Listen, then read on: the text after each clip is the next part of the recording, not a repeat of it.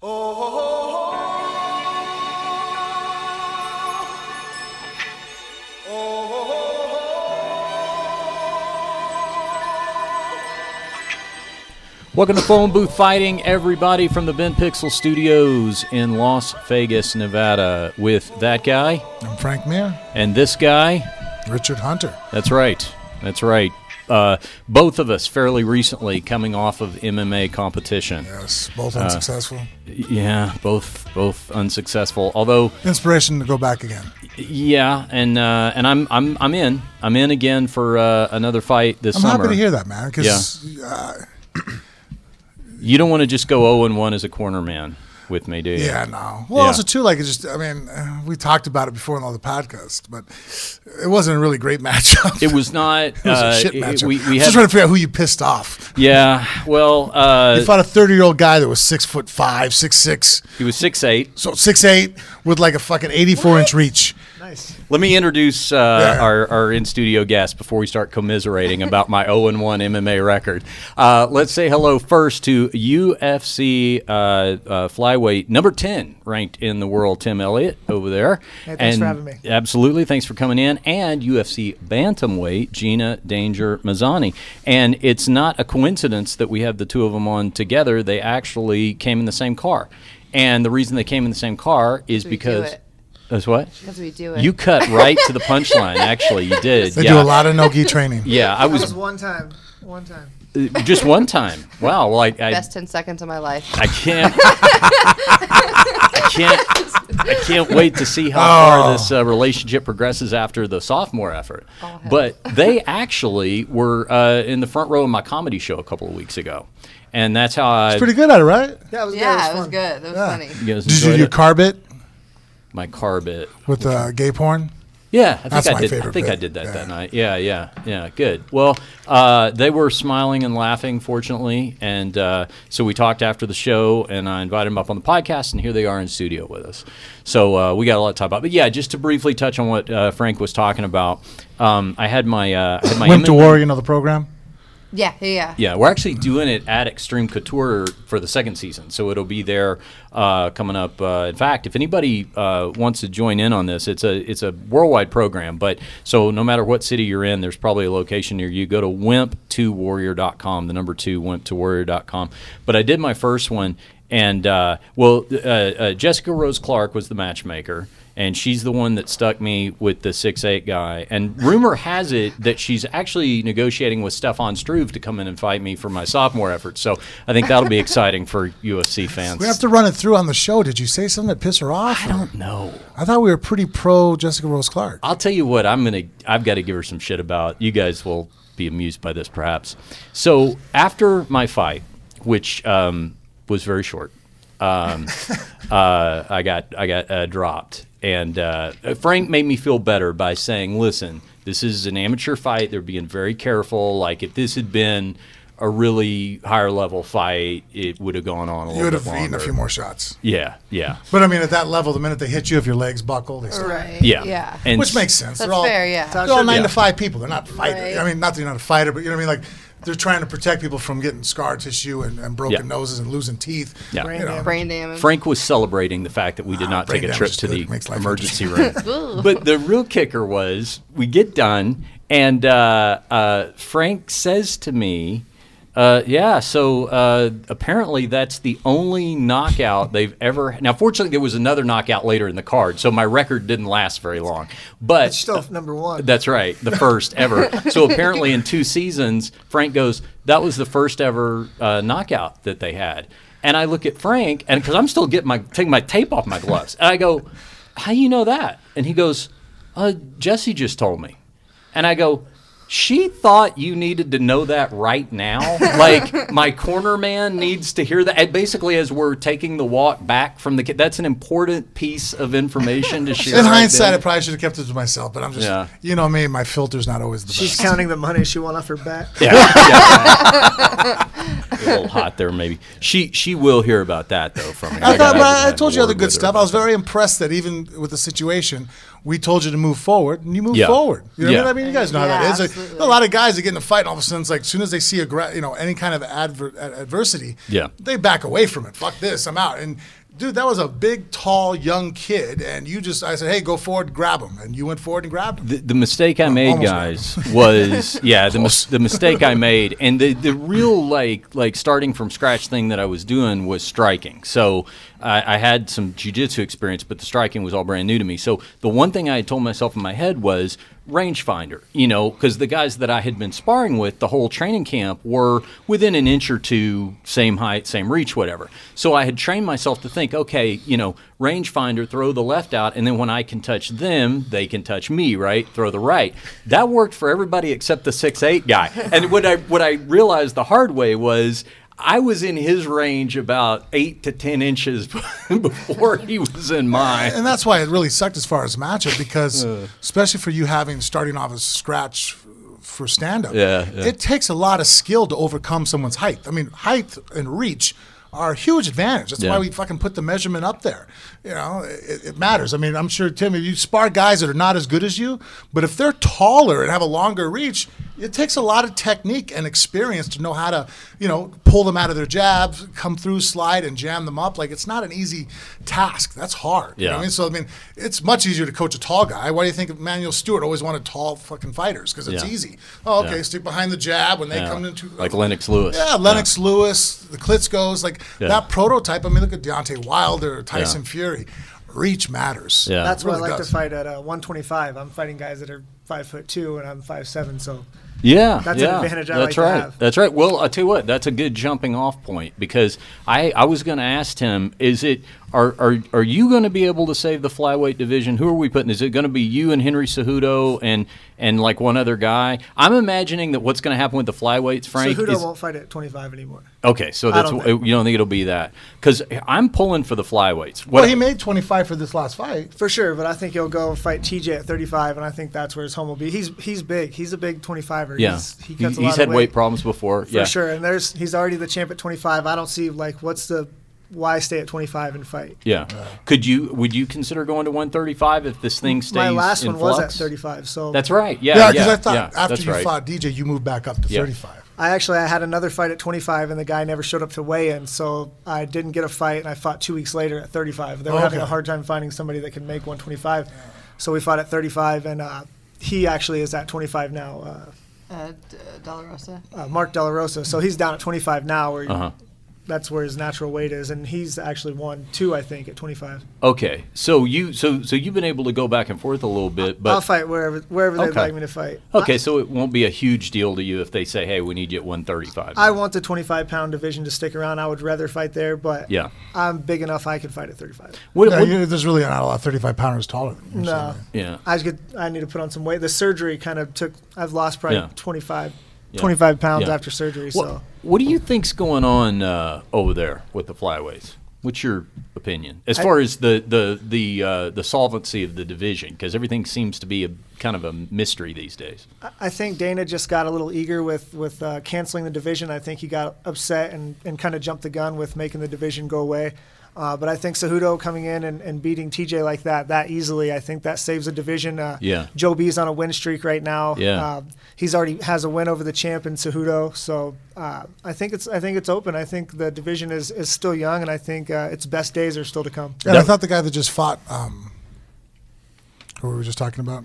Joe B. Benavidez? Yeah, Benavidez. Yeah. That fight I was there for. Uh, that kid's good, too. That yeah. Fought. Ortiz is good. Yeah. yeah, I was very impressed with him. I was sitting there like, I mean – Well, Joe had beat him once before, but uh, I mean that fight was close. Like even at the close. end, I sat there. I was like, uh, you know, that that because of the second round, I was like, that fight could go either way right mm-hmm. now. You know what I mean, like I was like, shit. You know what I mean, like.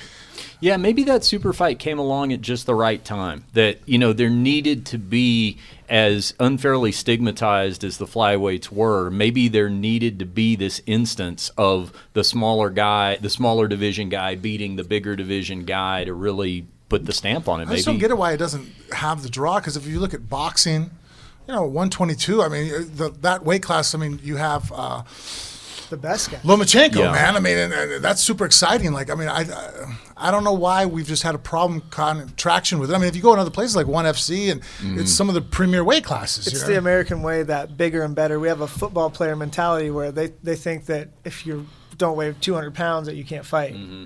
You know what's also, and I, I don't mean to be uh, xenophobic about it, but um, per, uh, perhaps uh, Genophobic, that would have been a good uh, alternate nickname if you didn't already have Danger. I just thought of that. Um, but but uh, you know, if you but if you think about it, like in Asia, smaller people. In Mexico, where boxing is popular, sometimes smaller people. Like maybe it's yeah. a, and I'm not saying every American is the same size, but, but I don't get it either. You know, I, mean, I, I, I prefer either, the smaller weight classes yeah. because to me, I can't tell how big you are anyways. You're the same size as the guy you're fucking fighting, right? right. Yeah. What does it matter if you it's tell me relative, they weigh three hundred right? pounds or they weigh one hundred pounds? Like yeah. it just doesn't matter. Yeah. Because I feel like less luck involved yeah. in the smaller weight classes. Where you look at the heavyweights, I mean, every heavyweight I know, the best of the best, have all been caught by somebody knocked out. You go to the lighter weight classes, that just doesn't happen as often. Mm-hmm. It's harder for those guys, just to, one guy to just get up and randomly throw one shot and boom, fight's over after he's been dominated for, you know, fourteen and a half minutes. Heavyweights, it happens all the time. And then all same the with light heavyweights and middleweights. And I feel like that luck factor diminishes drastically, and so it's more skill. So you can see guys that are higher skill level go, okay, I know that, you know, I can see the technique moving and there's not that quick lucky shot. I mean, there's quick submission, but that's not luck. That's still skill setting up a trap. Yeah. Whereas just throwing a, you know, a right hand and it lands, it's like, well, shit, now it's over with, and that really wasn't the better fighter. Yeah, I got to tell you guys, as as one of the, the great heavyweights, Frank has been a longtime champion of the, the smaller guys on this podcast, because he'll he'll straight up tell you, he's like, us big guys, you know, we get tired, we get lumber around. It's even you know, in wrestling, I mean, yeah. anything above ninety-eight kilograms, I don't even watch Olympic mm. wrestling at that level, mm-hmm. international style. Like anything bigger than Kyle Snyder's boring. Yeah. You know what I mean? Like, yeah. Yeah. It's like well, polar bears trying to make love. So we uh, we do not have, as opposed to koala bears, right? Oh, yeah. Or two pissed off yeah. squirrels it's, fighting over yeah, a nut. Yeah. That's exciting. You know? so uh, so no fight on the horizon yet for you, Tim, at this point? Uh, not for me. Still in recovery. Just right. trying to help with her the get surgery ready and everything. Now, Gina's got a fight coming up quick. Uh, in fact, the next time the U F C is here in Vegas, which is U F C two thirty-five, March second, you're on that card. That's going to be a big card. The card is stacked. Yeah, that is now officially headlined by uh, John Jones defending the light heavyweight title against uh, Anthony Smith, who is the, I am officially pronouncing Anthony Smith as uh, the fake James Horn. Have you heard this guy talk? James Horn is Frank's main sparring partner. Not only do these two people look alike, but James Horn, I mean, uh, uh, uh, Anthony Smith did a little uh, desk commentary for one of the U F C cards. They sound alike. I texted James. I'm like, this guy's just like you. Anyway. Is he from the same area too? That I don't know. I don't know. I have huh. to find that out. But your, uh, your fight is going to be uh, March second, so uh, tell us a little bit about that. Uh, I'm fighting the girl who won the one forty-five Ultimate Fighter, um, and I guess she's dropping down to one thirty-five. Yeah, she's five foot eleven. Speaking of the reach, yeah, uh, yeah, yeah. So it's not important. Yeah, it's yeah. not important. It's fine. That's all right. Yeah. Um, so that'll be interesting. I really, really hope she makes weight. Uh, I heard on the show she had a really hard time making one forty-five. Wow. Um, so now she's gonna drop down ten more pounds. Yeah. Um, but I don't know. I feel like it's a good fight for me. I'm a pretty grindy, gritty. Like, I, I don't know. It, mm. it'll, it'll be a fun fight. It'll be a good one. Yeah. If she makes, I hope she makes weight. Her first time fighting in the U S for the U F C as well. Yeah, no and kidding. Is that right? It's yeah. so nice. Okay, yeah. My past three fights, I, I fought in China, I fought in Halifax, Canada, and then Liverpool, England was my last one. It's like, so it's really nice to be able to fight and not to travel twenty plus hours and yeah. cut weight on an airplane. And like, where do you fall on that, Frank? I forget. Do you like the home fight or do you like the away fight? I like away fights. Okay. Yeah, it's nice. Yeah. Yeah. Just because then no one's calling you up asking for tickets and all that shit. Right. I mean, like just, it's the worst. It's so uh, crazy. People are like, "Oh man, I'm trying." What to time get do you t- fight? What time do you fight? Go fuck yourself. Like, sorry, yeah. uh, but like, it's okay.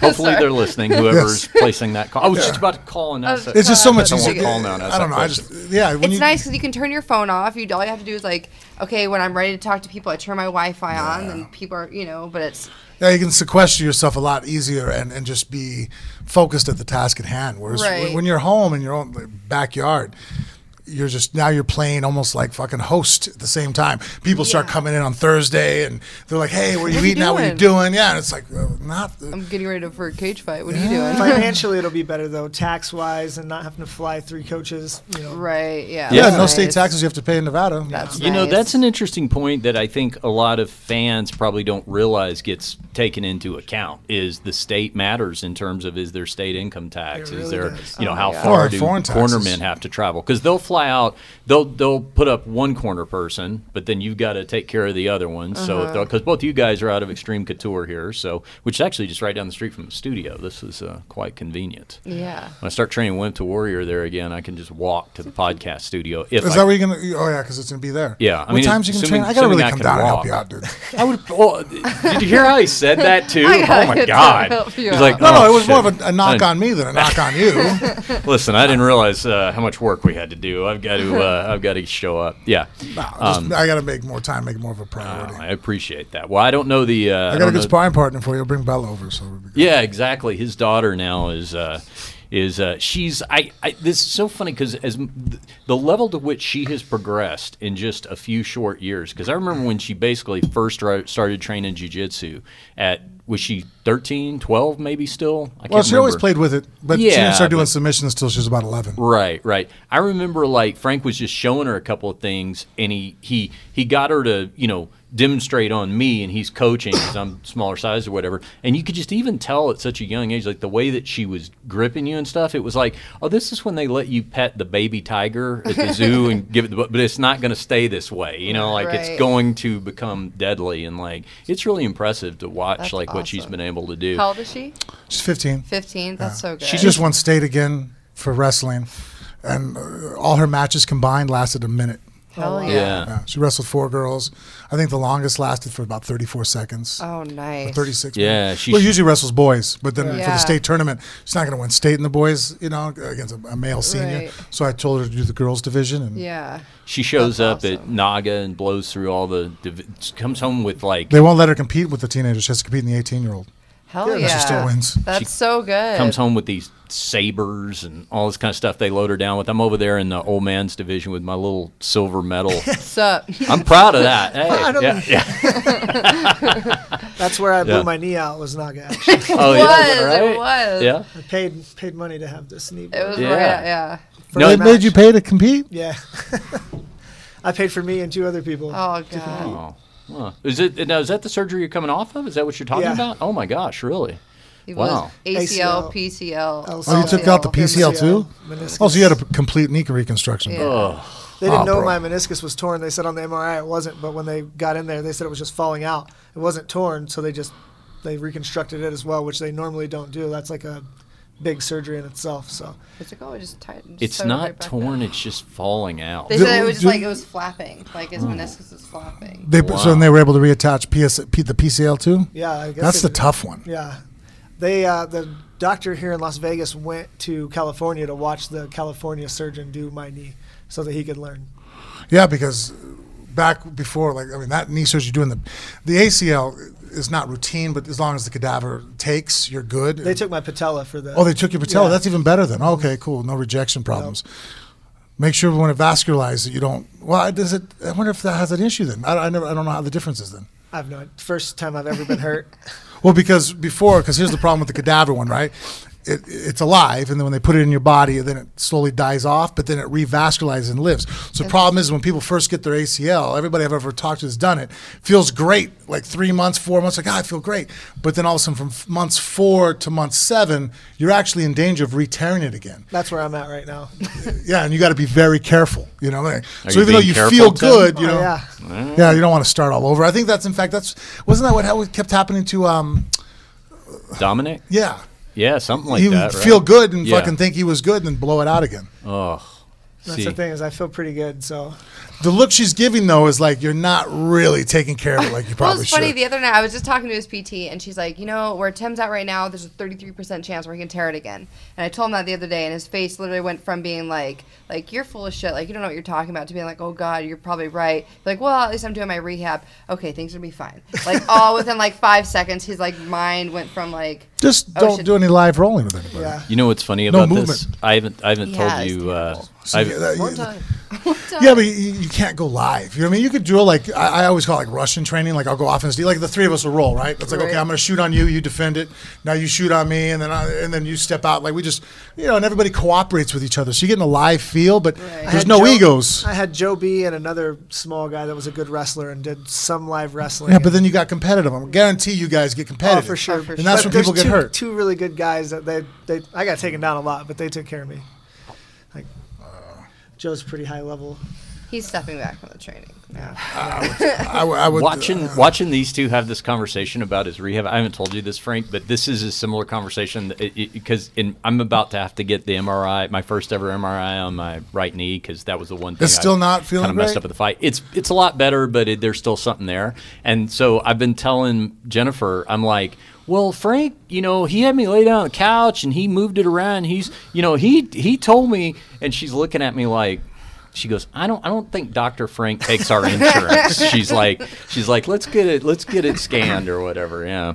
Um, well, hey, speaking of uh, of of uh, fight commentary and all, actually we weren't speaking of fight commentary. I'm just forcing a segue. But I I didn't want to bury the lead because uh, Frank had a big weekend. He was uh, out in L A at the Forum to uh, watch uh, Ryan Bader become the Bellator heavyweight uh, champion, defeating Fedor Emelianenko. So. so Uh, what were your thoughts on the fight first, Frank, and then well, we had, went exactly as I expected. In fact, uh, let me. I'll tell you what. Let's can we play that, yeah. Mikey? We'll just. Frank was so dead on with his prediction of this fight. John McCarthy credited Frank in the post-fight interview with it, but apparently there's been an online tribute made from one of our podcast listeners. Mm-hmm. Uh, we're gonna hear the uh, audio from this. Go ahead. A dangerous weapon for him tonight. He can change levels and throw punches, and if he lands any of those shots, he hits really hard. That's his thing. Watch for that. Okay, so there. That's good. Okay, so that was the audio of Frank before the fight saying Bader can change levels and, and throw a lead left, and that's what he did. And he knocked him out. What? How did you? What did you well, see prior to the fight? It went back to even when I fought him. Uh, I knew that he hits really hard. Fedor. And Fedor still hits really, really hard. He's yeah. very explosive, very fast. But I've always thought he was a glass cannon. And he is. You see, even in the very beginning of his career, Fujita hit him with a forearm and he went on Queer Street. He just, he's so quick and then was able to do takedowns on individuals that no one really ever got to touch him on the chin. And anytime anybody has touched him, he's fallen over. So then when you see Mitrione hit him, they both fell down, Mitrione got up. Even when I fought him, and that's the reason why it screwed me up so bad, was that the punch I threw that dropped him, I didn't even land it. I grazed it with the top of my glove, hit the top of his head, and he fell down. I remember thinking in my head, I'm like, whoa, all I got to do is touch him. You're going to sleep. And then I ran into him and, and figured out and reminded me that he was so kind to remind me that he still hits very hard. yeah. So, again, uh, the expression, if you're a little bit of a you know a, a fantasy nerd, is a glass cannon, mm-hmm. something that puts out a lot of output and a lot of danger. His offense is still extremely dangerous. If Fedor would have thrown and landed on Bader, it could have went easily gone the other way. But the fact that Fedor's chin just isn't solid and it's gotten even worse, he just, it's a problem. And the reason why that is a problem now that everybody realizes is that watching the Chael fight, Fedor can't defend wrestling very well. I mean, he has Sambo, and, and he threw me with the throw, and he did throw Chael and wasn't one of the hip throws, but consistently, some of the takedowns, especially against the cage, Fedor got taken down that I, I have amateurs in the gym that wouldn't be taken down with that. You know what I mean? Like, not his feet are straight. He points his hips right at you. There was no splitting. There's no uh, defense. And so I knew that his wrestling was poor, and Bader's control that he showed in the Mitrione fight was incredible. Wrist control, mm-hmm. constant pressure, heavy hips. He's the kind of guy that, you know what I mean? Like, unless you can have an explosive offense off your back, which Fedor no longer has just due to age, his back injuries, his knee injuries. And you saw in the Chael fight, he was flat on his back and half guard. It was not really that Fedor did a good job, that Chael did a shitty job offensively on the ground. I mean, just it was. It was sure. Chael, I mean, did some moves. I'm just looking at him like, buddy, what were you thinking? You know what I mean? Like, that was horrible. So knowing that, I was like, okay, Bader, or excuse me, uh, Emelianenko's corner is going to know we can't get taken down by this guy. Mm. We're forty-two years of age. It's a five-round fight. If we fight on the bottom of this asshole, we're going to die. You know mm. what I mean? You know, it just isn't going to work. Mm. So I knew that that level change would really gain a lot of respect out of Fedor. They're like, hey, you can't get taken down. And I don't think they were going to respect Bader's hands, even though knowing that Bader's shown that punch he landed on uh, King Mo, and I've held pads for Bader. That fucker hits really hard. His right hand, it hurt my shoulder. I mean, when he hit the pad, I was like, oh, fuck. Mm. That's a hard shot. Mm. So... But I think because he's not the smoothest dude on his feet, you know what mm-hmm. I mean? Like, you know, Bader looks, he's stiff, just just the way he is. You know, mm-hmm. just he looks he looks like a wrestler that's learned how to box. And I don't think they gave enough respect to it. And that long reach with that left hook, I'm like, that's a perfectly a perfect punch for him, because by changing levels with his head on the left side, with a left side lead type double blast double, right? He keeps out of the danger of Fedor's right hand. Fedor can't hit him over there. Fedor never really hurt anybody badly with a left hook. It's a setup for his right hand. So here he gets to throw a punch, be safe, threaten with a takedown. So then Fedor's going to square up his legs because he likes to pull that leg back to defend. And he's open for a chin shot just easily. And as he throws it up, all he has to do is breeze by him, and, and it's going to be a, a fight ender. Yeah.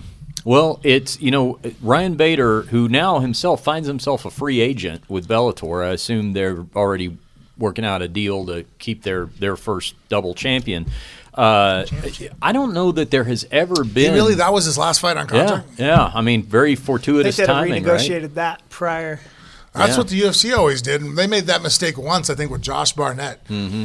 And then they never made that mistake again. Yeah, yeah, it's interesting timing. But, I mean, I'm thinking, guys, Good you know, him. well, when I think about all of the, the, the big free agent signings that Bellator has had, there might not be anybody – well, I just don't think there is anybody who has who has whose stock has elevated to the level that Ryan Bader's has, because he was always – you know, he was always a perennial contender in the yeah. U F C, and then, you know, he'd have a setback, but he was always against a top contender or whatever. But for whatever reason, never really, you know – God. Seems like he's coming into his own a little bit yeah. now. Yeah, for sure. And really getting to be the face of an organization where, you know, he was in the U F C, especially around that time, the light heavyweight division was... He was, was overshadowed a yeah, little bit. Yeah, uh, for sure, for sure.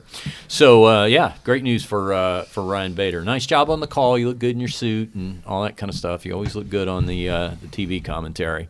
So, um, do you have a good time doing it? You bring back any interesting stories? And actually, we brought that up. I was talking to John McCarthy about it, because McCarthy, I probably is one of the top, maybe two or three individuals in the world that I love to sit down and just talk to sure. about anything in life. Yeah, is he playing uh, in our death pool? Do you send him? Uh, a oh link? no, I, f- I forgot to ask. Okay. Uh, you know, as soon as we leave here, I'll, I'll give him. Don't a text. forget that we uh, we have a celebrity death pool that we put together every year for the show. So uh, uh, sign-ups are due by Friday. Yeah, if you guys would like to participate, let me know. Death pool. Uh, so you pick twenty celebrities, uh-huh. and between now and the last day of the year, uh, if any of the people on your roster die, you score points. Hell yeah. Yeah. It's real competitive. It's like fantasy football, but uh, fun, distasteful. Oh, yeah. Man. Well, give it some thought. If you want to yeah. let me know after the podcast, I'll get you signed up. Anyway. Oh, yeah. yeah. So, yeah. John McCarthy, you know, yeah. and, and Josh, too. Like, you know, we, we go back and forth and debate stuff, you know, like, you yeah. know, who, who's the best fighter in the world. Yeah. And we all have different – well, actually, McCarthy and I have the same opinion. Uh, Thompson had his own outlook on it and stuff. And it was interesting just uh, yeah. talking – Uh, Jake Lazer's fun to hang out with. Oh, well, actually, the guy Adele that fought at the beginning, the, man, that guy had one hell of a story. I got to meet him. Mm. Um, the, he, he was from Iraq and basically was helping the U S drive convoys. Yeah. Did you see it? Did you watch the No, no, show? I didn't see that, that part that of it. That kid show. Actually, at one point, ISIS caught him, had him on his hands and knees, cut his like best friend's head off, cut his cousin's head off. They shot his brother through the eyes to blind him. I guess it's a thing that you do, like you shoot the bullet this way to blow out both eyeballs. Ah. Yeah, and then they put the blade up to his neck. We're getting ready to cut his head off. And then he hears a, a bang, an explosion, door rolls, oh, you know, U S Marines, everybody down, you know. Whoa. They saved his life. Whoa. So that's why he helps smokes. out. Yeah, go back and watch it. Yeah. I actually, well, they sent yeah. me a link to yeah. the, the Bellator. Watch the opening fight on the main card, yeah. and they give a, a talk about it. And, like, it was one of those things where it's always good to hear stories like that, because it's like a reset. Yeah, you know, right, you sit right. here and you think, oh, fuck, tax time's coming up, yeah. or, you know, shit, you know what I mean? Like, you know, uh, stress about things. It's like... dude, that ain't shit to stress about. You know what I mean? I mean, it is, but, you know, there's a bigger picture of things of life. And so Adele was super interesting to talk to. And then actually Chris Pratt is one of yeah. the guys they train with, his friend. So I got to go eat dinner with him, and we all hung out, and I got yeah. to hear it. Uh, Jared Shaw, one of his guys that does all his gun training, is actually part of uh, a lot of the, the the brain research and rehabilitation for a lot of the vets. So talking to him about optimizing mental training and stuff, and maybe utilizing some of the things that they're doing for the vets, us as fighters maybe starting to become more involved in, to, you know, make sure that our, you know, I've, I feel good mentally, but I want to stay that way, you know what I mean? So, yeah. you know, keep going. So nice little crossover training. Yeah. Yeah, actually, Pratt was a really good wrestler. He wrestled at a young age all the way up through. And I guess, in fact, uh, one of his little, uh, st- uh, you know, claim to fame, I'm telling you, his claim mm-hmm. to fame, but he was, uh, a memory for him when he was younger was he was at a, a, a wrestling uh, um seminar, well, that's not the word I want camp. to use. Camp, thank you. At a camp, and uh, Randy Couture was there teaching, and he got up and Pratt was demonstrating moves. He asked him to demonstrate a few moves, and, you know, he, so he, he remembers that. That was a moment in his life that he's like, wow, this is, you know. Oh, yeah. That's cool. Oh, that is a, wow, that is a wild story. I'll definitely go back and look yeah, at it. Yeah, like the guy, the guy yeah. Adele, I'm, and I yeah. can't even, I'm not going to attempt to say his last name. Yeah. But yeah, and so he had a good night. He won, which I even told him afterwards. You know, I'm like, wow, that, that's a lot of stress, because he had no choice but to have to win, because, you know, he had yeah. the story here, and then it's like, man, it's going to rain on the parade if you don't. And as a fighter, when you have other things behind a fight, and it's not just a fight, mm. you can't help. Like when people sit there and go, just make it another fight. Those are great fucking words. It's never just a fight. It's yeah. Never, yeah. You had, Tim, you had, because uh, I'm thinking back to your your fight with Demetrious. You had how many family members did you have at that fight? Because, correct me if I'm wrong, but wasn't everybody wearing a tie-dyed T-shirt? From the cage, it looked like everybody was, and it sounded like everybody was cheering for me for the first time ever. I'm usually on the other end of okay, the cheers. So I think people just wanted to see Demetrious finally lose. But that, but that was the uniform, right? It was, everybody was in the tie-dye shirts, and it did. It was like a huge. Were those all family members? Where did uh, all those people come from? Wow. Well, you got more friends than I have. Would your That's grandma impressive. Next to you? Uh, the rapper Ghostface Killah. My, gra- my oh. grandma so right took a selfie. With she him. took a selfie with him. All right. Yeah. I, I didn't. That. I didn't know who he was. Who that. Who came up with the tie dye idea? I just carried this uh, tie dye wrap on the show of the Ultimate Fighter. That yeah? was my okay. like. Remember she that. doesn't wear sunscreen. We just wrap her up in yeah. that. Yeah. Yeah. And uh, it smelled like her, so I took it on the Ultimate Fighter with me, and I never washed it. But by the time I was fighting Demetrious, it was stinky. So didn't you kind of wear? If I'm now, it's coming back to me. Didn't you kind of wear it like a baby? Yeah, I wore it like you got out of the shower, kind of yeah, right? Yeah. yeah, yeah, yeah, yeah. It's like a wrap. That's cool. Yeah, that's really cool. And it, it smelled be- like her, and I. It was the first time I'd ever gone away from her, and I had to leave her for seven weeks. Wait, it smelled like who? My His baby. baby. Oh, I thought yeah, we were still. Said that. I'm sorry. It's just I, it smelled like her. No, I, I thought, thought what you were about to say we is what I thought too. About grandma. That's oh, what I thought too. That's why I didn't say nothing. I just asked. Like, like okay, that's no, no, really sorry. fucking weird. sorry, sorry. And I'm not gonna say nothing. We're all like, I'm like, wow. That's, I love my grandma. Like, what, yeah. what, what part of South Lake are you? Right. Well, not only, not only that it was my baby's. Room. Yeah. Not only that. Now that works better. Not only that it smelled like her, but that he had. It's the first time he'd been away from her for seven weeks, and I'm like, that's why I had to ask again. That's why I was like, wait a minute, who's rap? You know what I mean? Like before I passed judgment. Real quick. Okay, Maybe I, I misheard. I First yeah. time I left the baby for yeah, I, I had to leave her okay. for seven weeks. So. I understand. Yeah, uh, that's rough. Ironically, I left her with my grandma. Yeah, well, there you go. And Ghostface Killah. Yeah, yeah. yeah. yeah. Well, that was that was Grandma's quite a, care yeah that was quite a show of support. I I I, uh, I remember from that night. Now you were not living in Vegas at that time. You have since moved to Vegas, or were you already living? No, here? that I don't was remember. twenty sixteen. I didn't move yeah. here until a year ago. I've been okay. here full time for a year, but I've, uh-huh. I'd always been coming here for since that time. I'd been coming back and forth since the Ultimate Fighter. Okay, okay. And then Gina, you came from Alaska, and you mm-hmm. moved here when? Uh, about three, four years ago. Okay. I moved from Alaska, went to Seattle, got yeah. went to, got my degree, and then I was like, oh, right. college is stupid. I'm gonna cage fight people. Yeah, sure. You lived in Alaska? Mm-hmm, born and raised. Yeah. Oh, no shit. Yeah. What's that like? Amazing. It's beautiful there. But going back, I'm like, I don't I don't miss could this you cold, see Russia snow. When you went outside your oh, house? Oh, every day. You could see, yeah. yeah. Do you have any incidents with bears and shit? Uh, There's a few times where, like, uh, my parents have, like, a they have, like, a deck that goes around. And I remember one morning I got up and the bear was, like, around the deck where you had to, like, shoo him off so that he could go out on the Was deck. It just a brown bear? Or it was, was a, a, it was a It was actually a black bear. Black bears are nice. Like, they're, yeah. they're more like garbage. They're like, like they're super raccoons. Common. That's why they're yeah. able to live up on people's properties. Right? Yeah. yeah. Black bear's like, hey, I'm not here to bother you. I'm just uh, just hungry. See what you left yeah. laying around. Like for some yeah. snacks. Yeah, they're not. I mean, I mean, relatively speaking, they don't yeah. get what three hundred pounds of the biggest they ever get. You know? Yeah. Yeah. Polar bears are incredible. Like I, I wouldn't know what to do. Like, you ever see those shit things where like polar bears and people like there's that one town in Russia where the polar bears, because of just you know the, the global warming, have moved into the town. Oh, yeah. So you see the girl walking and the polar bear like picks her up by the leg, and like I, I froze the picture and I'm looking at it. I'm like going, holy shit! Hit the side molar to side molar is the width, the length of her femur. Wow. Do you know what I mean? Like you just it's they're, crazy. They're just like a, it's like something out of a fucking like a, a fantasy novel. Yeah. You're like, that thing exists. Yeah. Holy shit! Like well, I wouldn't. Yeah. Bears are terrifying. Like black bears, like they won't. They won't fuck with you. They won't mess with you. Brown bears, like if they see you out, the, they might go after you. They're like, oh, okay, you know, some game to chase. Polar bears will straight up hunt you. That's what I've heard. Like, yeah. Straight up, like they smell your scent, they will You're find you. You're probably easier to you. catch than a seal, though. Hell yeah. Hmm. Yeah, they're terrifying. Yeah, and they're like. Yeah. ten feet fucking tall, yeah. right? Yeah. I mean, think about that. It stands up and it's yeah. like touching the bottom of a basketball rim. Yeah. And weighs like a thousand pounds yeah. with claws yeah. and teeth. Yeah, Fuck we don't man. we don't have any of those problems here. Do nah. you think being away from Alaska that your your your your bear instincts would be worn off a little bit if you were to be no, dropped back? I'm still back? a Gina bear. Okay, so yeah. it's still like, well, like getting yeah. on a bicycle. Is it a wives' tale that everybody leaves their cars unlocked there so that if you had to get away from a bear you can jump in a car? Um, you know, a lot of people did leave their cars unlocked. Yeah, that was kind of a thing. Okay, but, I've always wondered if that was a real thing. You hear people say, I'm like, oh, yeah. Alaska's like a very, um, like, hey, I need to move my stuff. Can I use your truck? Yeah, here's my keys, neighbor. And you come back and your you guys don't lock your doors type stuff. Not not too much. I mean, some, some parts of town maybe, but like where my parents are living now, it's in a town called Kenai. It's like a small fisherman town. Uh-huh. Like that place is like pretty lax and uh-huh. like everyone's cool. And okay. Like right. old hippies, it's awesome. Yeah, it's the yeah. best. Yeah. Cool. Oh, you should send them some of Tim's tie-dye shirts. Oh, they, they probably like oh, that. Yeah. Those old hippies. Now, oh, how, yeah. did you guys meet at the gym? How'd you guys meet? Did you guys meet at Couture? Well, one year ago. What's yeah. um, the, you can give the uh, you gotta have no, the one story that's the real appropriate story? for everybody, yes. than the real story. Okay, yeah. the real story. Um, so a year ago, I so I knew Tim from from Extreme Couture, and I always thought he was like a fucking weirdo. Like he every time when they're instructing. Has that changed?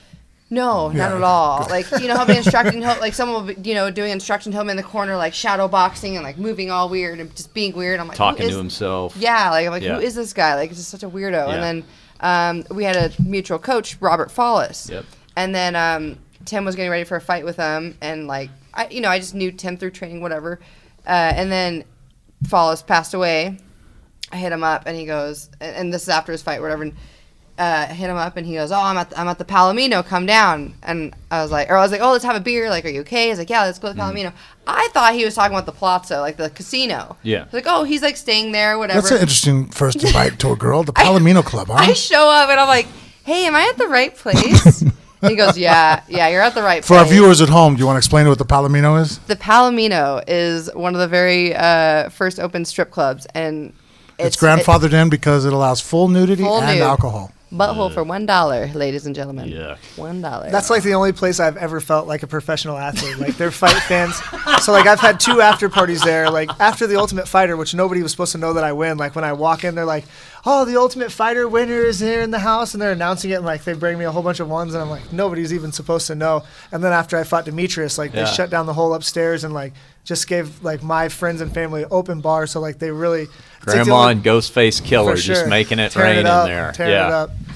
Uh, so like, of course, if I'm going to take somebody somewhere, it's going to be the one place. Well, you're where already there because right. they like let them drink for free, and so what? That's I, awesome, yeah, man. That's un- you're the Palomino's favorite fighter. It's unfortunate we're in the Reebok era because you could have Palomino plastered right? across your ass, for sure. right? Wow, girls, girls, girls, girls, okay. girls, girls. But then yeah. we, well, then later on that night, we went and got matching tattoos. She drew a tattoo at the uh, meat rack at the Palomino uh, for Follis. Wow. We're all like, yeah, it was, it was a crazy, yeah. So you, but I mean, that's some pretty. What, can we see it? Yeah, it's just a, it's just something he used to say, uh, C over T equals R. So consistency over time equals results. So if you're consistently eating bad all the time, you're going to get bad results. If you're consistently training all the time and eating well, you'll have yeah. good results. So it's kind of like a, yeah. yeah. yeah. Wow, that's, I mean, that's a pretty great story. I mean, you think about it, because it's like, you know, it's somebody romantic. Yeah, it is, it is. Because first of all, there's, there's Follis sort of playing inadvertent matchmaker. And then you're getting matching tattoos on your first date. I mean, that's pretty right. bonding over a little bit of pretty heavy and a tragedy. Right. You and know? you right. pass the strip club test. I mean, I'm sure he's sure. thinking, well, I guess Ooh. if she actually shows up and walks in, then I'll know. She's cool. Yeah. Right. She wow. She did. Now, what? It, I mean, how do you follow that up? What was the second date? Oh hell. We're still working on it. Oh, okay. The palms. All right. Yeah. The palms.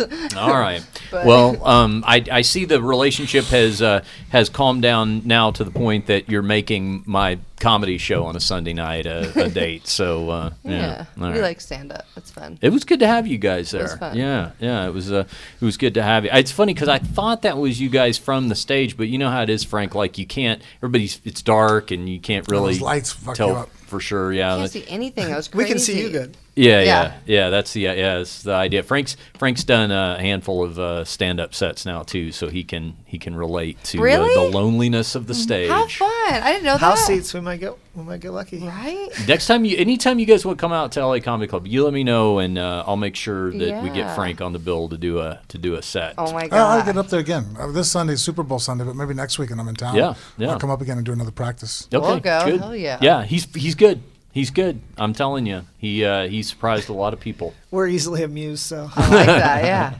What did you guys think of, uh, we were talking about a little bit earlier, I mean, the the uh, uh, the U F C Fight Night card on E S P N, but just the idea of uh, uh, U F C going to E S P N. What did you think about that? Because I, I thought the production was good and everything. I was entertained by it. I am a little confused by how Fight Pass figures into this now because they are going very heavy on the E S P N app. Is anybody else getting that vibe? Yeah, we had a hard time watching it last time because of, uh, because of the, uh, the Fight Pass fights we weren't able to watch. They weren't on there. It was supposed to be on... We had a hard time watching them here. I think in Kansas City, people got to see them, but we... Well, th- th- that card... Are you talking about the Cejudo? So it went from E S P N app over to regular E S P N for the main undercard and then back to the E S P N app. So we missed all that. And for this month, there's a lot of stuff going on in that E S P N app. But not a lot going on in Fight Pass. I just can't. I mean, I assume they want you to carry both. I just can't figure out how. Because remember in the old F S one days, it would be, you know, the tiers were pay-per-view, and then there was the Fox cards, and then sometimes it would be the Fight Pass only cards. Right. But now, but but F, uh, Fox didn't have their own app. So now E S P N has their own app. So.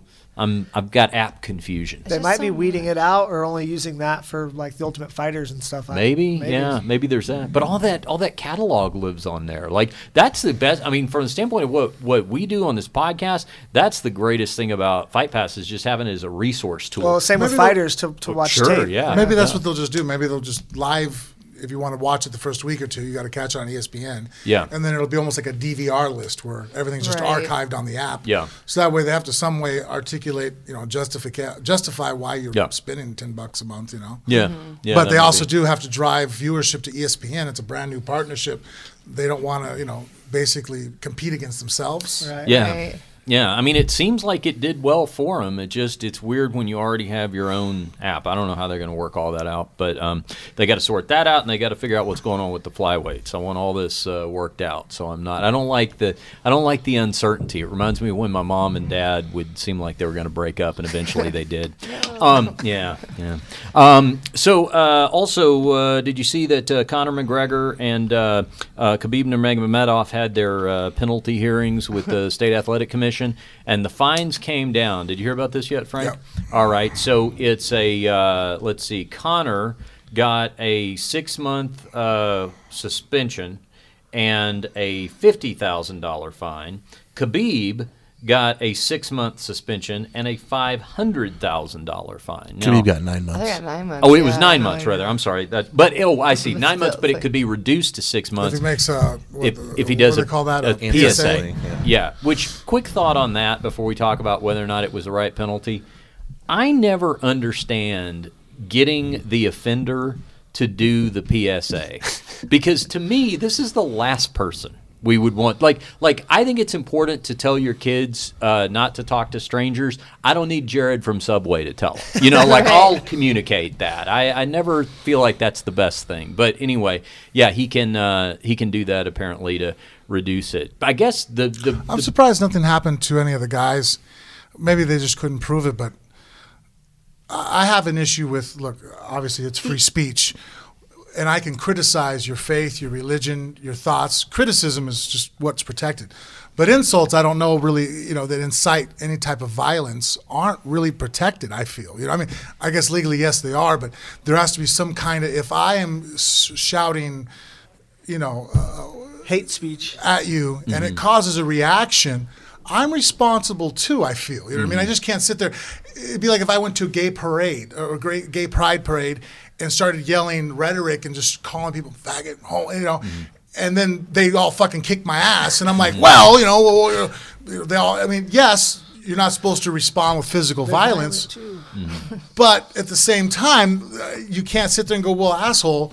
You can't sit there and be shouting off shit to insult people like that, you know? And and, and that's what, I mean, I, I don't think Khabib is lying, that that's what he was listening to for four rounds, mm. was somebody insulting his faith and his religion and, you know, his father. Yeah. I understand why he had a bad reaction. Now, he's being punished for that reaction, but I think that the people that incited that reaction also have some skin in the game. Yeah, I think that, that now the, there is, though, the, the caveat that it is an organized, sanctioned fight. So it's not like some guy that was sitting next to you at the movie theater that started doing this. So, true, but still doesn't allow. I mean, but I mean, even coaching has to be kept down to a limit. I mean, we've all cornered people, mm-hmm, right? For sure. I can't get up and scream at a certain point. The commission's going to say, "Hey, Banging keep it down, cage. man. Keep it down." Oh yeah, yeah. So I mean. Because it, it's uh, in the in the caveat of a professional fight, yeah. you're actually held to a higher standard, mm-hmm. in my opinion, than mm-hmm. you would be if you were just at the movie theaters. Well, speaking of holding a higher standard, and I think this is where the, the, the fine was tenfold for Khabib, and you could argue whether or not it's it's tenfold worthy.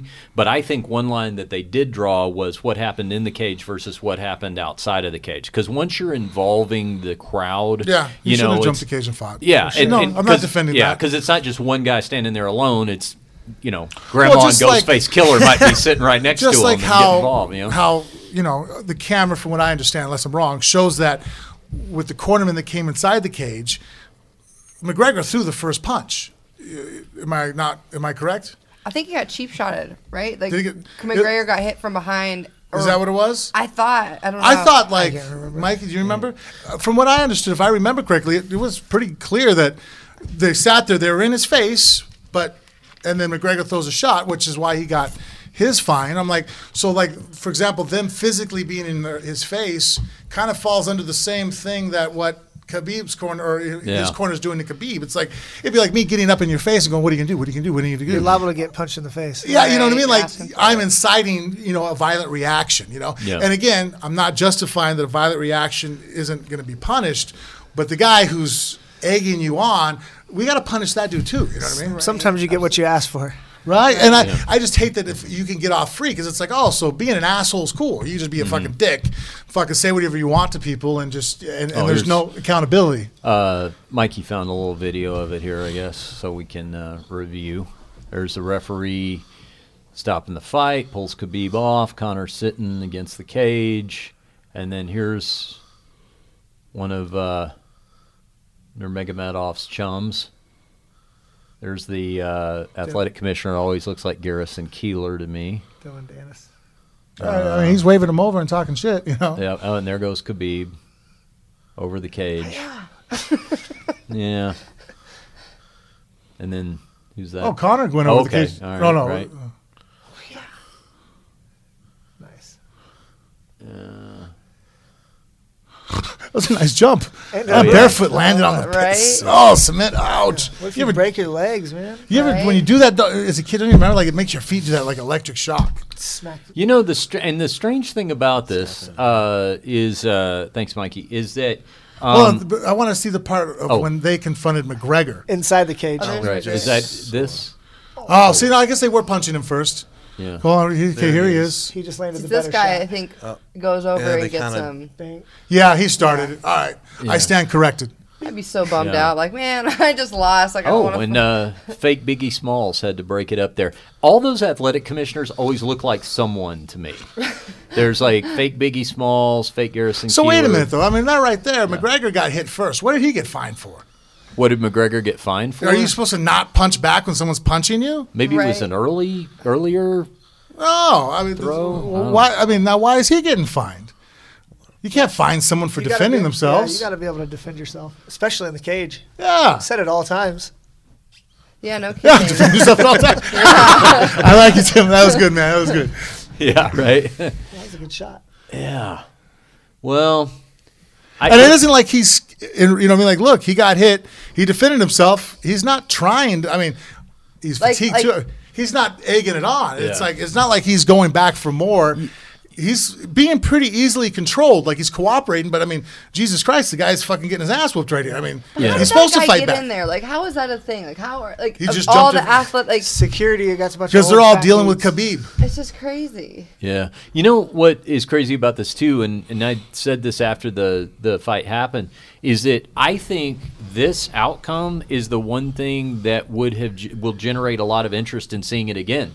Because the fight itself went one uh, the way a lot of people thought it would. You, Frank, you said that you thought Conor actually hung in there longer, did better than you thought he would. Yeah, actually, when was, people were like, "Oh, he got smashed," I'm like, yeah. in all honesty, Conor did a better job right. than I expected him to do. Like his yeah. ability, because of his length, to control the wrists of Khabib. I mean, Khabib didn't really mash him in that first round. Mm-hmm. When he took him down, I mean, there wasn't a lot of damage being done. In fact, Khabib had to take that third round off. Yeah. You know, I mean.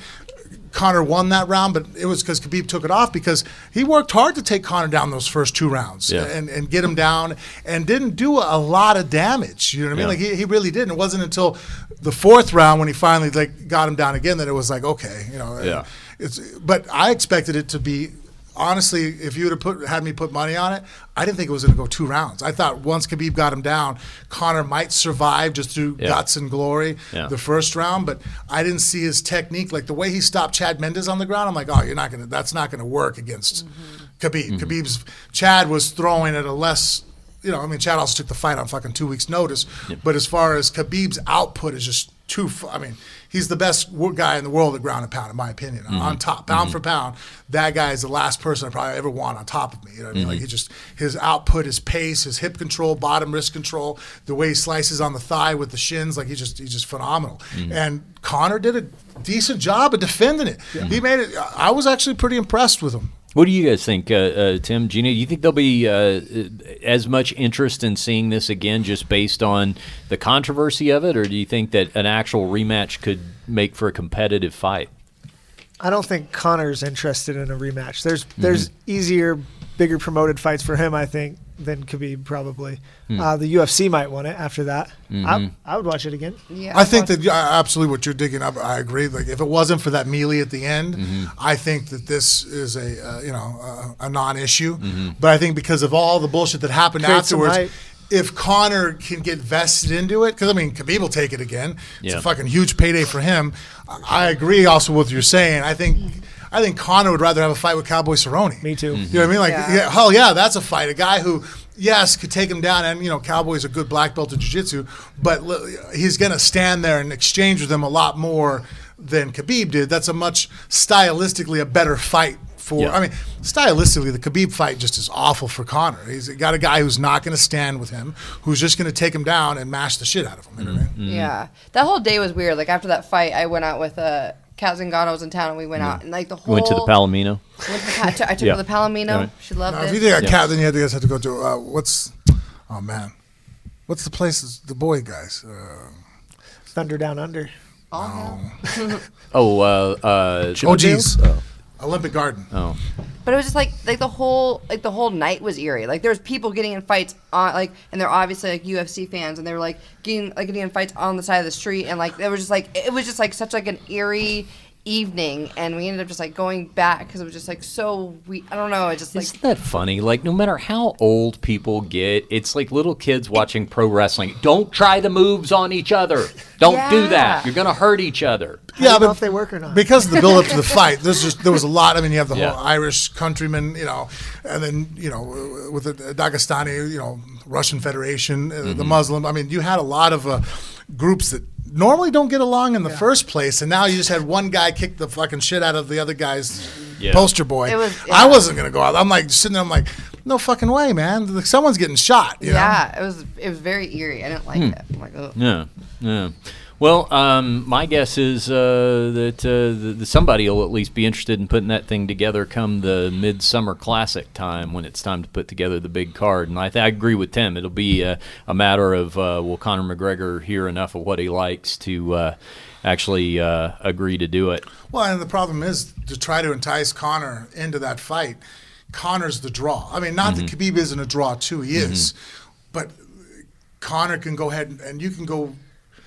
pick some bum off the street, and he's going to sell more tickets one hundred percent and more pay-per-views than anybody else. For sure. one hundred percent. I mean, that just that's McGregor has the magic, you know what I mean? So to tell him, like, hey, this is a bigger payday for you, he's all, you know what I mean? Like, right. put anybody in there with me. I mean, and then Cowboy's a huge draw. Yeah. He's a very much of a fan favorite. So that's why, I mean, if I was, I mean, that's why I think that as soon as uh, uh, McGregor, or, you know, Cowboy after his last fight said that, Uh, you know, Conor is a smart businessman. You know what I mean? I mean, fuck, man. The guy, you know, with his alcohol, I mean, the way he sold all the fights, I mean, he's not dumb. He's like, oh, that's the one I'm going to jump on because it might even sell more than, the, you know, uh, than um, Khabib. Yeah. I would rather watch that fight, Cowboy. And- Me too. Yeah. You know what? Me too. Me too. Yeah. I think it's interesting, you know what I mean? Because Cowboy's jiu-jitsu is, is is really good. So, I mean, he has the opportunity of Diaz in him. Uh, his leg kicks are vicious. But then on the other end, I've seen him get caught with straight fucking punches from a left-handed guy. So now he, he's fighting a guy like R D L-type hands, mm-hmm. which, you know what I mean? If, if There's he more starts, variables. Yeah, yeah, if Cowboy starts off slow against Conor, that could be a bad night for him. But but But... Cowboy grows and Conor always fades. Mm-hmm. He's an explosive sprinter. You know what I mean? He's mm-hmm. all anaerobic.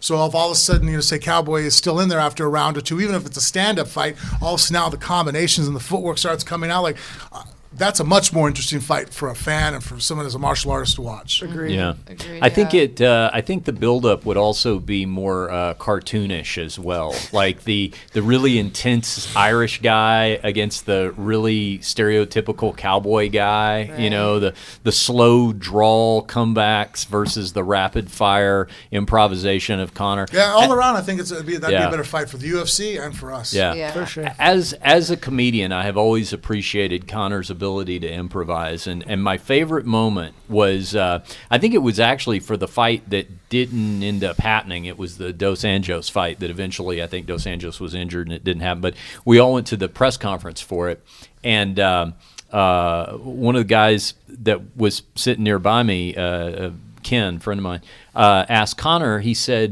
"Why on the poster do you not have your belt?" Because it was. It, Conor was the featherweight champion, but he was going to be fighting R D A for the lightweight title, right? And, there, and he pointed out, he's like, why don't you have your featherweight title on the poster? And without missing a beat, you know, Conor's like, I was just thinking about that. He's like, uh, you know, I feel that uh, someone at, in the U F C poster department has gotten too comfortable with their job, and they're oh sleeping God. on the job. And I will launch an investigation into what, and he just like he just for you know three or four minutes berated this faceless, you know, lowly ranked person in the graphics department for the U F C. Like, we don't even know who it was, but I mean, by the end of it, he made it sound like he would have their head on a platter. Oh. You know, yeah, it was fun. I, I think that I think it'd be better have uh, Conor and Donald fight would be awesome, mm-hmm. and then go ahead and let. Uh, I think Ferguson needs a, you know, oh, yeah. deserves a, you know, a shot, and and I actually think that's a much more compelling fight because of his ability with his striking yeah. and his endurance. And man, his darces are pretty dangerous off his back. I really mean, he's pretty yeah. slick there, moving around. Like, I think that's actually the biggest threat right now to Khabib would be Ferguson. I. Mm-hmm. I, I I don't think Conor, besides catching him with a home run shot, is ever going to beat Khabib. He's just never going to make up for what the stylistically the differences are in their makeup. Mm-hmm. But I mean, if you told me right now Ferguson and Khabib, I'm like, uh, I'm you know, wow, that's that's a fight. I want to see that one. Put both mm-hmm. those fights on the same card. No doubt. That way, in yeah. case you have an winner, injury winner, or loser, something, loser, you know, the right. whole thing doesn't fall apart. Yeah, yeah. yeah. In case and Ferguson's winner, wearing winner. His sunglasses through the backstage, oh. blows his knee out. Right, right. Um, Very nice. Well, let's oh, yeah. uh, Mikey stuff. Yeah, let's uh, let's get to Porno Mikey's headlines. Uh, he shoots porn right. uh, as a day job, so that's oh. hence the nickname. I watch porn. Well, you may. I don't know if you've ever seen Mikey. Well, you've probably seen some of his work, uh, but uh, it'd probably kill it for you if you found out that it was, you know, that there's this third guy. Mikey tells great stories about you when you start realizing how close he is to the action. Yeah. I mean, it it really. It really kills all the sex appeal. No offense, Mikey. I'm He's not in the saying, splash you know, zone. Hey, it's happened, right, Mikey? It has happened. Yeah, oh, yeah. yeah. You got to burn the shirt, but. oh. All right, let's. Uh, no, no, hold on a second. That's never happened to you. Right? No, it's happened. Yeah, it was. Um, who was? I remember yeah. it like it was. No, yesterday. yeah, it was. Uh, because it was. I don't was, like my own sound. Okay, let, if anybody else touched me with theirs, I'd fucking. Let's let's let, let, let, let, let's see if we can uh, get total recall here. First of all, Mikey, do you remember who the stars were? Yeah, it was uh, Sarah J, Nina L, and Lucas Frost. Lucas Frost was yeah, the was the, uh, was the culprit. Was you the got gun frosted. He frosted. Yeah. yeah. So, uh, do you remember what uh, the the title was that you were shooting? It was uh, um, My First Sex Teacher. That was the My site first that sex we teacher. shot for. Okay. Um, and was Lucas Frost cast as the first sex teacher? No, he's the student. He's oh, a, he's the student. Young kid. Yeah, Sarah J. and uh, Nina L. are older ladies. Oh, okay. And okay. in the teacher category, okay. teacher slash MILF. And uh, so you're uh, set up with the get, – paint a picture for us because obviously we weren't there. Tell Set the scene so for us, So this Mikey. was two years ago, uh-huh. right? Right around this time, right before A V N. Yeah. Um, and that has something to do with it because, and it was at the Pop Shot, and they were both, uh, Sarah and Nina were on their knees, and Lucas was in a chair, um, so kind of leaning back. So my, my boss was shooting camera um, up over Lucas, uh-huh. and it was in a weird spot about the desk, so we didn't have the best light. So I have what's called the C light, like S E E. It's a fluorescent yeah. light that comes in. So I'm kind of sitting right here, like my boss is coming over. Okay. His camera's right where Lucas's head is. Yeah. My hand and arm are holding a light. The sea light. The sea light yeah. right underneath the um, the camera to shine right there. Mm-hmm. And we're going, we're going, and it's and my boss keeps creeping in, so I have to keep creeping in because we're losing light. And normally Sarah's really, really good. Like doesn't give a shit. Total pro. It on. Yeah, total pro. Yeah. Take it, but like. A V N was that week, so she wanted to save her makeup for she had the a lot convention. Of stress going. That's the Academy Awards of porn. I yeah. mean, you can't. Yeah, yeah so she, they both, she wanted to save her makeup yep. for convention, so she took, and which is weird. There's a big, our boss is a weird thing. Doesn't want the dude to be stroking the cock at the Pop Shot. Mm. Really wants the girl to be doing it, mm. which is bad for us because the girl will like, yeah, go, yeah, is all over the place. Yeah, and yeah. so she, and so she points it down. To avoid her face, save her makeup for the, the oh, convention, okay. and it bounces off her off her tits and, and, and onto my shirt. Frank, first thing you taught me when I shot a gun for the first time, you yeah. don't what point it at anything that you don't intend to yeah. kill. Okay, yeah. So, so that was yeah. it, and then so She's anticipating the shot, she leaned into. And now he's dead. Yeah, on the yeah. inside. and, you had to, and it sucks. Is they have to sit there. You have to sit there because they have to do the they have to do the like. Now you get an A God. or something like that. Did you get like hazard pay for that shit? You're like, no, dude, just, right here, man. This is fucking awful. No, it's just, you know, and you have to sit, you have to sit there and hold a stupid light while they had to hold a stupid light while they're sitting there like doing their dumb like after Pop Shot lines, and you just go. Yeah. Did you ever uh, did you ever run into Lucas Frost again after that? Yeah, we yeah he's he's a, you know, it's not his fault. He wasn't yeah. you know. It was more. He wasn't shooting the gun. Yeah, it's just his. He was. What did you do with the that, shirt? I, I threw it away. Did you really? Yeah, I threw it away. Yeah. yeah. All right. Luckily, I had an undershirt and a hoodie, so I I wrapped up all the stuff afterwards. Oh. So in. I'm going home. yeah. Talking about a bad day at work, huh? Yeah, yeah no kidding. It never happens in M M A. No. Well, hit oh, us uh, hit us with some headlines there, Mike. Well, speaking of Splash Zone, R. Kelly is back. Okay. Oh. Uh, all right. Now.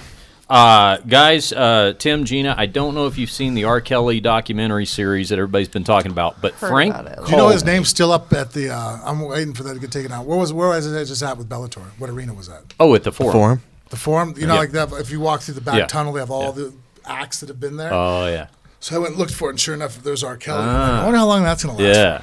Well, Frank called me maybe two weeks ago because I was about a week ahead of this. I'd watched it. I told him about it, and you called me, and I think at the time you said— Fucking mind blown. Yeah, we'll just do a whole podcast about nothing but this. Yeah. Really so what what the, were your uh, – and now this is – we Mikey, the I F- mean, F B I yeah. is involved now because apparently he took an underage girl— across the country, crossing state lines. Yeah, so now it's not a local, now it's a federal. The Mann Act. Yeah, it's yeah. the Mann Act. So now the F B I is involved to whether mm-hmm. he transported a minor across state lines. So that, that'd be a Shall big deal. If that, yeah. But if the parents say that they okayed it and let it happen, then he's out. That's yeah. how he gets away with this shit. That's crazy. Well, it blows my fucking mind. Yeah. Does he pay off the parent? I'm assuming he pays. Well, like the one girl in the porno that he shot where he was urinating in her mouth and shit, mm-hmm. the parents were like, that's not her, you know. Yeah.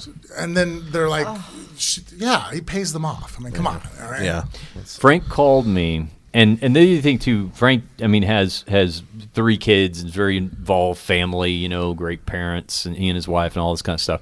And when Jennifer and I were watching this, we both had the same thought at the same time. I said, I want to, because I told her that you were watching it, that you had called me, and she goes, she goes, I really want to know what Frank and Jennifer Mir think about some of the parenting on this show. Well, the one parents that were like, what were their names? The, uh, the Clarys, the Clarys, or something like that. And they're like, well, you know, you know, our daughter, he was going to help her get an act, and like he's staying over with her. And I'm like sitting there going, what?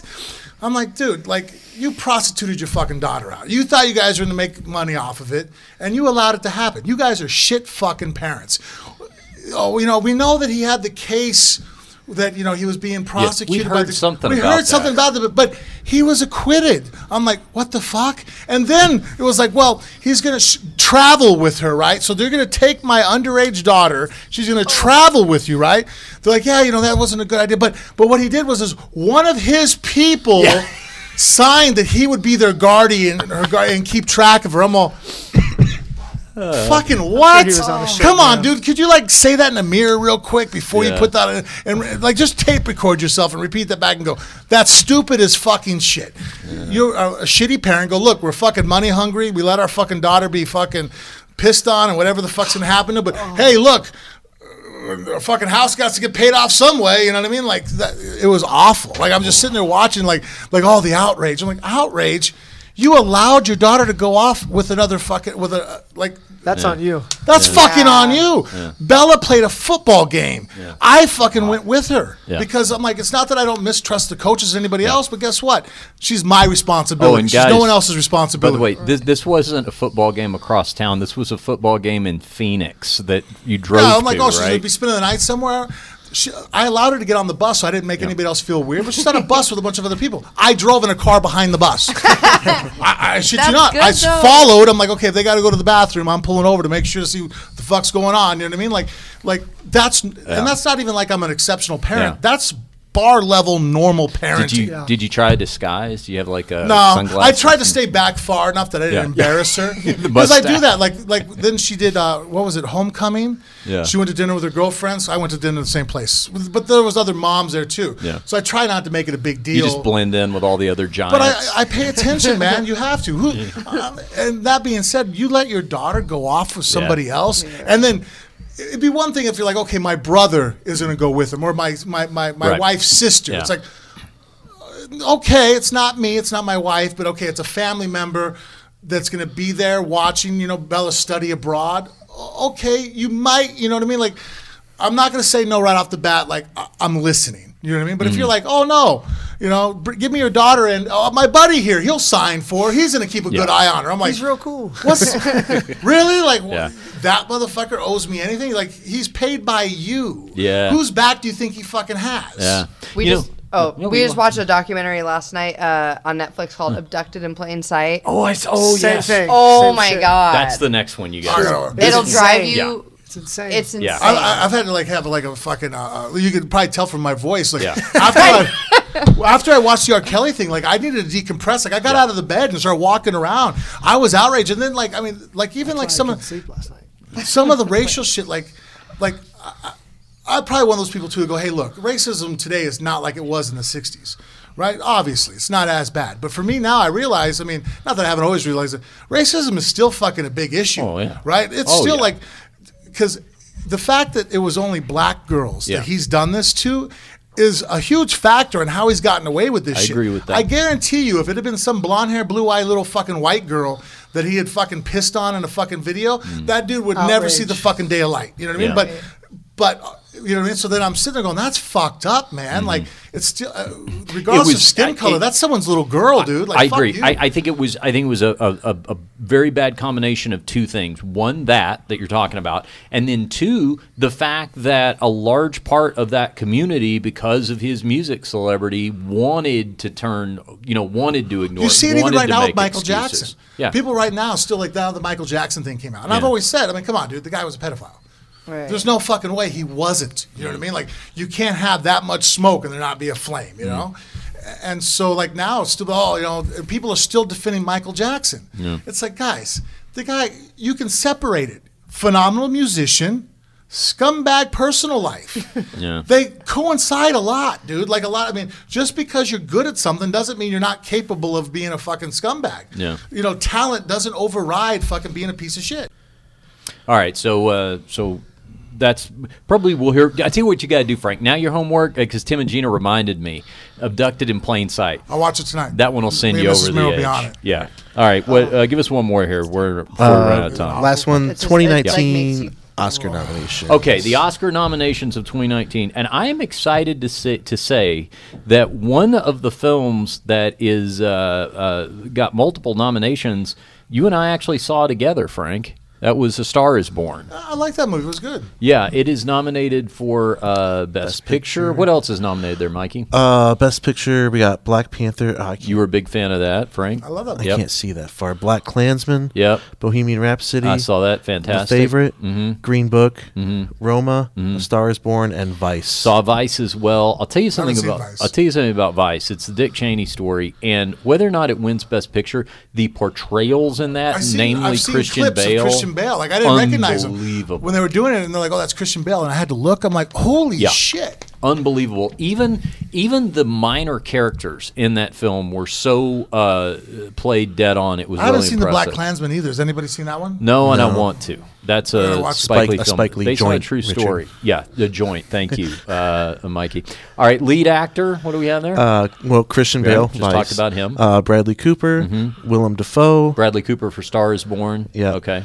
Uh, Eternity's Gate for Willem Dafoe. Mm-hmm. I want to see Bohemian Rhapsody too. I haven't seen that. You'd love that. And Rami Malek was, I mean, Freddie Mercury personified. Did you guys happen? I don't know if you guys are big moviegoers. Do you happen to see any of these films? I've not seen those, but we do go to the movies. Five dollar movie night. Yeah. Okay, all right. You guys well, seen Black Panther, right? No. I oh really? I oh man, it's a Marvel movie. You that's gotta watch on Netflix. All the Marvel stuff. That's on Netflix, actually. Yeah, yeah. We can free watch that. Okay. Well, I think they're actually going to do a running now at the movie theaters where you can see Black Panther. Yeah, a lot of them come oh, back. Really? In, oh, uh, for free. Yeah. Oh, okay, a lot of them come back into theaters. Uh, what do we have, real quick, for a lead actress there? Uh, I man, I can't. What's that? Yeah. The girl from Roma. The girl from Roma. Okay. Uh, Glenn Close, the wife. Perennial nominee. Man, yep. I can't, uh, what's that? Olivia, Olivia Colman. Olivia Colman.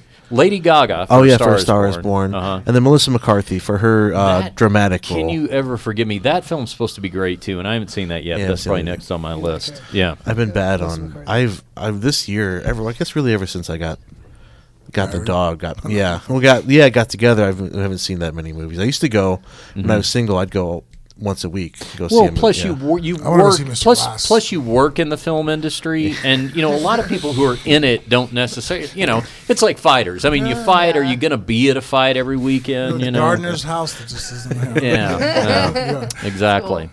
All right. Well, sorry, I got to wrap up. So I yep, get to boo. Yep, we have right. to wrap because uh, Frank has to go be a responsible parent, unlike the Clarys. Jesus. Okay. Oh, all right. Frank is uh, he's got to go uh, pick his daughter up. Take her to wrestling practice. Me and the boys. You're not going to count on R. Kelly to give her a ride to wherever she needs to go. Okay. Hey guys, real quick, tell everybody where they can follow you on uh, social media and that sort of thing. Uh, you can follow me on Instagram or Twitter, Gina Danger, A K G I N A D A N G E R A K. Right, A K for Alaska. What about you, Tim? And uh, Instagram at awkward underscore M M A. All right, one more thing from you, Frank. Tell them about the Amazon banner. One of the easiest ways to help out the show by clicking on our, you know, Phone Booth Fighting. We have the Amazon banner. Click that banner, and then any of the shopping you do for your wants and needs, a small percentage at no extra cost to you will actually come back here and help us out at the show. Thanks to Gina Mazzani and Tim Elliott for joining us in studio. Porno Mikey doing a great job producing. For Frank Mir, I'm Richard Hunter. We'll see you right back here next time on Phone Booth Fighting. Everybody was kung fu.